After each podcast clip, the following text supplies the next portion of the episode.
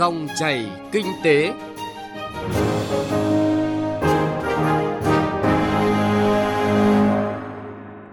Xin chào quý vị và các bạn. Dòng chảy kinh tế hôm nay có những nội dung sau. Thúc đẩy phục hồi kinh tế và duy trì chuỗi sản xuất, cung ứng, khu vực và toàn cầu, ưu tiên chính trong hợp tác kinh tế ASEAN. Từ Sơn trong phát triển kinh tế tỉnh Thanh Hóa, kinh nghiệm cho các địa phương khác.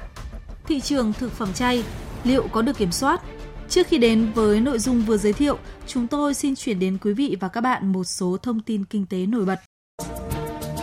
Mức lương tối thiểu vùng 2020 bình quân đã đảm bảo cao hơn 1,51% so với mức sống tối thiểu năm 2020, vượt CPI thực tế 2019 là 1,21% là thông tin được đưa ra trong báo cáo khuyến nghị mức lương tối thiểu năm 2021 của Hội đồng Tiền lương Quốc gia gửi chính phủ mới đây.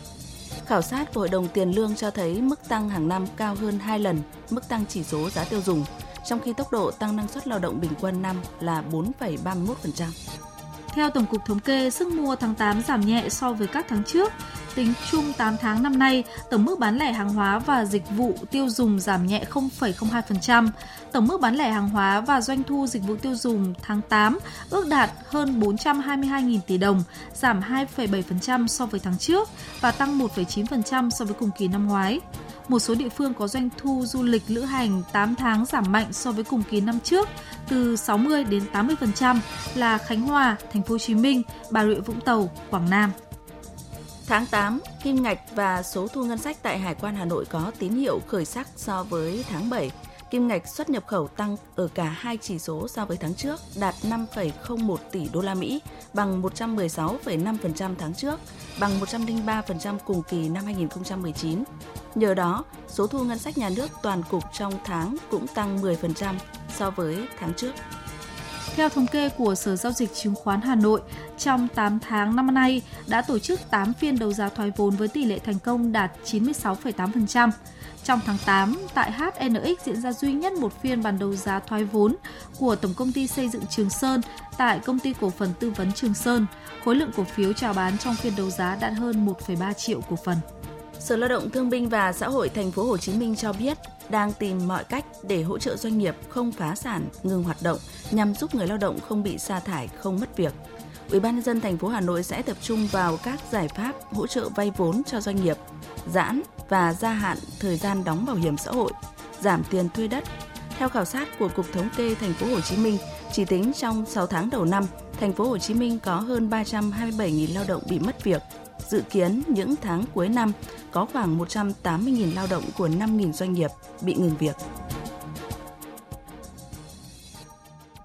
Thưa quý vị và các bạn, hội nghị trực tuyến Bộ trưởng Kinh tế ASEAN lần thứ 52 đã kết thúc tốt đẹp. Riêng đối với trụ cột hợp tác kinh tế với vai trò Chủ tịch ASEAN 2020, Việt Nam chủ động đề xuất và tham gia nhiều sáng kiến quan trọng nhằm thúc đẩy phục hồi kinh tế và duy trì chuỗi sản xuất, cung ứng khu vực và toàn cầu, được các nền kinh tế thành viên ASEAN và đối tác ghi nhận, đánh giá cao. Phóng viên Nguyên Long phỏng vấn Bộ trưởng Bộ Công Thương Trần Tuấn Anh về nội dung này. Mời quý vị và các bạn cùng nghe. Thưa Bộ trưởng, xin Bộ trưởng cho biết những ưu tiên trong hợp tác kinh tế của ASEAN trong năm 2020 à, trong cái bối cảnh mà dịch bệnh COVID-19 đang diễn biến hết sức phức tạp ở cả khu vực cũng như là trên thế giới. Có thể nói là với cái năm nhận nhiệm vụ là chủ tịch của ASEAN 2020, Việt Nam đã có một cái sự chuẩn bị rất là tích cực và chủ động ngay để cho cái chương trình công tác và cái kế hoạch hành động của ASEAN năm 2020. Trong đó riêng lĩnh vực về kinh tế và thương mại thì Việt Nam đã chủ trì để xây dựng và có 13 cái sáng kiến thể hiện những cái tính ưu tiên của ASEAN trong các cái lĩnh vực về kinh tế, thương mại và đầu tư và đã được ASEAN thông qua để triển khai trong chương trình này. Trong đó tập trung rất nhiều vào cái việc tăng cường thúc đẩy cái hợp tác về thương mại đầu tư của nội khối ASEAN tăng cường và nâng cao hơn nữa cái tính ứng phó và khả năng chống trả của cái nền kinh tế của ASEAN để tiếp tục khẳng định vị thế trung tâm của ASEAN trong quan hệ với các đối tác trong và ngoài khu vực. Đồng thời cũng tiếp tục tăng cường hơn nữa các việc hình thành các cái trụ cột kinh tế quan trọng của cái khu vực kinh tế tự do ASEAN, vân vân. Thế có rất nhiều các lĩnh vực. Với cái vai trò chủ tịch của ASEAN thì Việt Nam đã chủ động và rất tích cực phối hợp cùng với các nước trong ASEAN cũng như là ban thư ký của ASEAN để xây dựng hàng loạt các cái nội dung mới bổ sung cho các cái hội nghị lãnh đạo cấp cao của ASEAN tháng 4 năm 2020 tại Hà Nội cũng như hàng loạt các cái hội nghị của các bộ trưởng kinh tế của ASEAN rồi của các cái cơ chế giữa ASEAN với các nước cộng ba với Nhật Bản, Hàn Quốc, rồi Trung Quốc và cũng như là với hàng loạt các cái đối tác khác để đảm bảo được những cái mục tiêu và những yêu cầu trong đối phó với dịch bệnh cũng như là tạo thuận lợi cho cái nền kinh tế của ASEAN cũng như các nước thành viên của chúng ta phát triển. Và vì vậy thì cái mục tiêu trong năm 2020 là nó trộn lẫn cả những cái mục tiêu mà có thể nói là mang tính dài hạn chiến lược của một cái cộng đồng kinh tế ASEAN mà chúng ta đang hướng tới mục tiêu của năm 2025 cũng như những cái mục tiêu mà trong với ba cái sáng kiến quan trọng mà Việt Nam có tính kế thừa đã xây dựng và đã thông qua trong các khung khổ hợp tác của ASEAN. Và đặc biệt là những cái mục tiêu ngắn hạn ngay trước mắt để giúp giải quyết những cái khó khăn, những cái tác động đến kinh tế của các nước trong ASEAN, đến các cái doanh nghiệp mà phần lớn là nhỏ và vừa của cộng đồng ASEAN cũng như là đời sống của nhân dân ở trong các nước trong ASEAN. Vâng, thưa Bộ trưởng, được biết trong kế hoạch hành động của ASEAN 2020, riêng đối với lĩnh vực kinh tế, thương mại và đầu tư thì Việt Nam đã chủ trì xây dựng 13 sáng kiến và uh, xin được hỏi uh, Bộ trưởng là những sáng kiến mà Việt Nam đưa ra có ý nghĩa như thế nào? Những cái sáng kiến này thì có một số những cái nội dung rất cơ bản mà chúng ta đã rất chủ động từ cái thực tiễn trong cái phát triển kinh tế xã hội, trong cái bối cảnh mà bị tác động của dịch bệnh Covid-19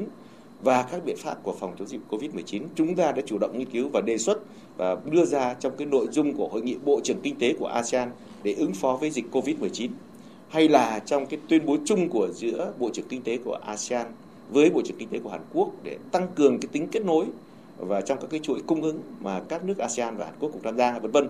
rồi phục vụ cho hội nghị cấp cao của các nhà lãnh đạo của ASEAN trong cái tuyên bố chung để phòng chống dịch bệnh COVID-19 và ứng phó với COVID-19 thì tất cả những cái nội hàm lớn ở trong các cái khuôn khổ đó đều do Việt Nam đã chủ động nghiên cứu và phối hợp với các nước ASEAN và ban thư ký ASEAN để thống nhất và đề xuất và trong đó thì có thể nói là các nước đều thống nhất rất cao với những cái sáng kiến và các cái nội dung mà chúng ta cũng đã cùng nêu lên. Tôi nói ví dụ như là trong một cái bối cảnh mà chúng ta đang cần phải tháo gỡ khó khăn và kích thích cái nội nhu, tăng cường hơn nữa các cái nhu cầu của thị trường để tạo thuận lợi cho các cái công tác tiếp cận thị trường của các doanh nghiệp, thì các cái biện pháp mà hạn chế tối đa ban hành thực hiện các cái chính sách và các cái biện pháp phi thuế quan có thể gây lên cách rào cản ở các thị trường cho các doanh nghiệp của các nước trong ASEAN, thì đã được các nước rất là đồng tình và ủng hộ rất cao. Hay là những cái biện pháp của chúng ta trong việc tăng cường cái tính kết nối, đặc biệt là giữa các cái doanh nghiệp vừa và nhỏ thông qua các cái chương trình hỗ trợ của khu vực công, của khu vực chính phủ,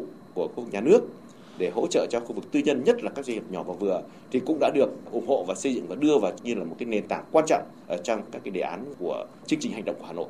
Và một cái nội dung thứ ba đấy là việc tiếp tục tăng cường hơn nữa cái việc chuyển đổi số dựa trên nền tảng tăng cường ứng dụng công nghệ thông tin và xây dựng cái chính phủ điện tử cũng như là hướng tới cái mục tiêu của kinh tế số thì cũng là một cái nền tảng quan trọng của chương trình hành động Hà Nội và đã nhận được cái sự hưởng ứng và ủng hộ rất cao của các cái cơ quan chức năng của các nước trong cái quá trình triển khai thực hiện. Vâng, được biết là đã có ít nhất 2 trong số 13 sáng kiến của Việt Nam đã hoàn thành và được đánh giá khá cao. Vậy xin Bộ trưởng cho biết cụ thể về các cái sáng kiến này. Bằng những cái kinh nghiệm thực tế và bằng những cái đòi hỏi mà chúng ta đã có thể nói tiện từ trong cái quá trình phòng chống dịch bệnh và ứng phó với dịch bệnh cũng như để phục vụ phát triển kinh tế, thì Việt Nam đã rất chủ động với cái vai trò của chủ tịch của ASEAN 2020 và đồng thời cũng có cái tính kế thừa với lại cái quá trình của xây dựng các cái cột trụ quan trọng với những sáng kiến nằm trong cái cột trụ quan trọng của cái cộng đồng kinh tế ASEAN thì chúng ta đã cụ thể hóa nó trong các cái chương trình hoạt động của các cái hội nghị và cũng như là của các cái khung khổ hợp tác trong ASEAN 2020 và chúng ta cũng đã đưa ra được những cái khuyến nghị rất quan trọng trong cái thành lập cái nhóm gọi là đặc trách cấp cao của ASEAN, tức là High Level Task Force, nhóm công tác đặc trách cấp cao, để nghiên cứu, phối hợp những cái biện pháp để vừa đảm bảo được những cái mục tiêu trong cái phòng chống dịch bệnh ứng phó có hiệu quả với Covid-19 nhưng đồng thời lại phải tiếp tục là thực hiện được tốt những cái mục tiêu đưa các cái nền kinh tế của ASEAN trở về trạng thái bình thường mới để tăng cường hợp tác và tăng cường kết nối, kể cả trong nội khối cũng như với các đối tác của bên ngoài để chúng ta đảm bảo được những yêu cầu của cái mục tiêu kép và có thể nói là những cái kiến nghị của cái nhóm đặc trách cấp cao này có 5 cái lĩnh vực lớn thì có thể nói đã tạo những cái nền tảng rất quan trọng để cho chúng ta chuẩn bị xây dựng cho cái chương trình hành động phục hồi kinh tế của ASEAN và cũng như đã tiếp tục phát triển sau cái Covid-19. Vâng, xin trân trọng cảm ơn Bộ trưởng đã trả lời phỏng vấn phóng viên Đài Tiếng Nói Việt Nam. Quý vị và các bạn vừa nghe phóng viên Đài Tiếng Nói Việt Nam phỏng vấn Bộ trưởng Bộ Công Thương Trần Tuấn Anh về triển vọng trong hợp tác kinh tế của ASEAN trong năm 2020.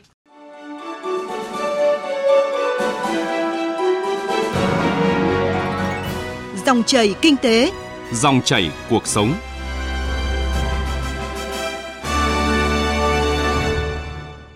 Thưa quý vị và các bạn, trong chiến lược phát triển trở thành một cực tăng trưởng mới và động lực phát triển của vùng Bắc Trung Bộ, tỉnh Thanh Hóa tập trung xây dựng 4 trung tâm kinh tế động lực, gọi tắt là Tứ Sơn, với vai trò đầu tàu thúc đẩy kinh tế xã hội phát triển, gồm thành phố Thanh Hóa, Sầm Sơn, khu vực kinh tế Nghi Sơn, khu vực Thạch Thành, Bỉm Sơn và khu vực Lam Sơn, Sao Vàng. Với việc khai thác phát huy tốt các tiềm năng, lợi thế và có những bước phát triển mạnh mẽ, Tứ Sơn gồm 4 trung tâm kinh tế Bỉm Sơn, Nghi Sơn, Lam Sơn, Sầm Sơn được xác định là đòn bẩy tạo động lực cho phát triển kinh tế của tỉnh Thanh Hóa. Phóng viên Đài Tiếng Nói Việt Nam phản ánh nội dung này. Nằm ở phía bắc của tỉnh Thanh Hóa là cửa ngõ kết nối với thủ đô Hà Nội và vùng đồng bằng Bắc Bộ, thị xã Bỉm Sơn có vai trò quan trọng trong chiến lược phát triển của tỉnh Thanh Hóa. Từ năm 2015 đến năm 2020, thị xã đã thu hút được 59 dự án đầu tư mới với tổng vốn đăng ký trên 22.000 tỷ đồng, tăng gấp 1,5 lần so với giai đoạn trước. Trong đó một số dự án lớn như dự án dây chuyền 123 nhà máy xi măng Long Sơn, dây chuyền công nghệ của công ty xi măng Biển Sơn. Ông Lê Tiến Dũng, giám đốc kinh doanh công ty xi măng Long Sơn tỉnh Thanh Hóa cho biết. Và vào năm ờ, ờ, 2019 chúng tôi tiếp tục đầu tư dây chuyền 3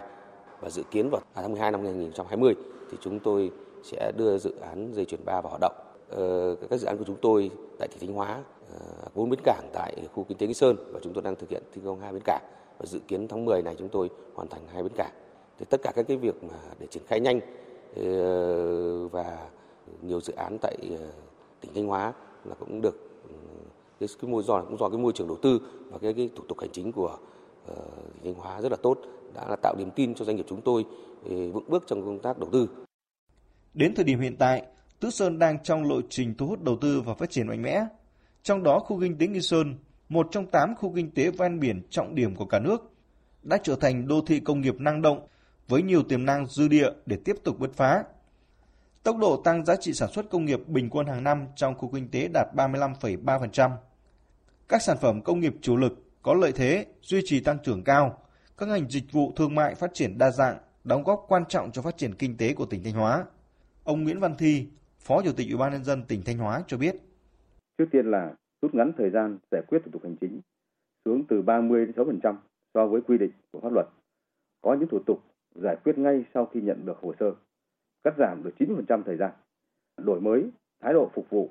xây dựng cơ quan văn hóa trong giao tiếp với tổ chức cá nhân. Cán bộ công chức vi phạm quy chế về văn hóa công chức sẽ bị cơ sở sẽ bị xử lý.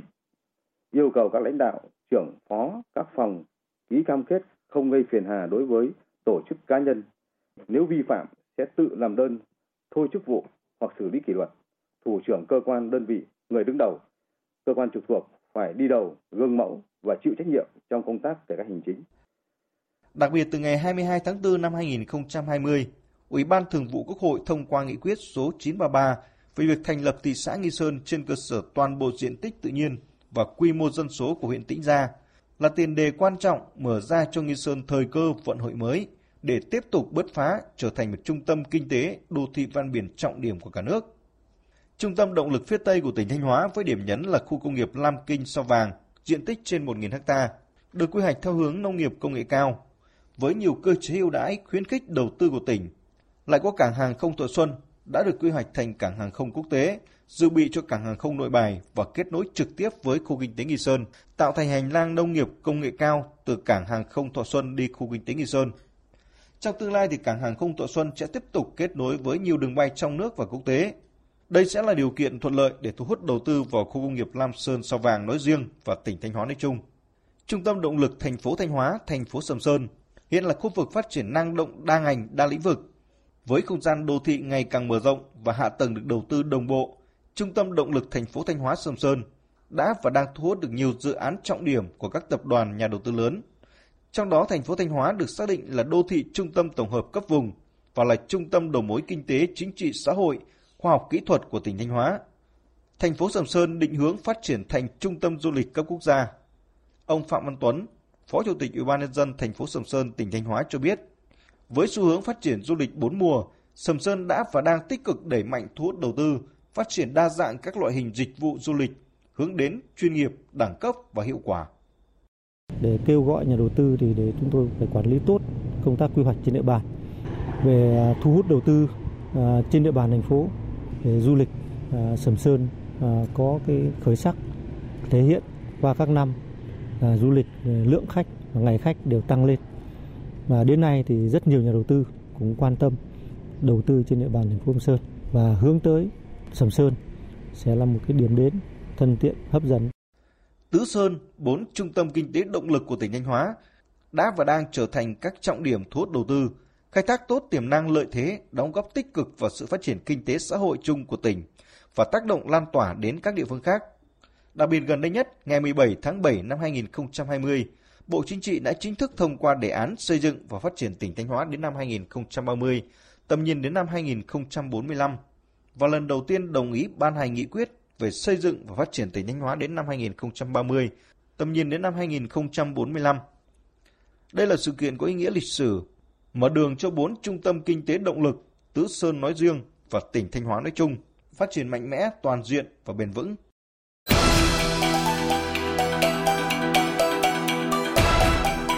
Chuyện thị trường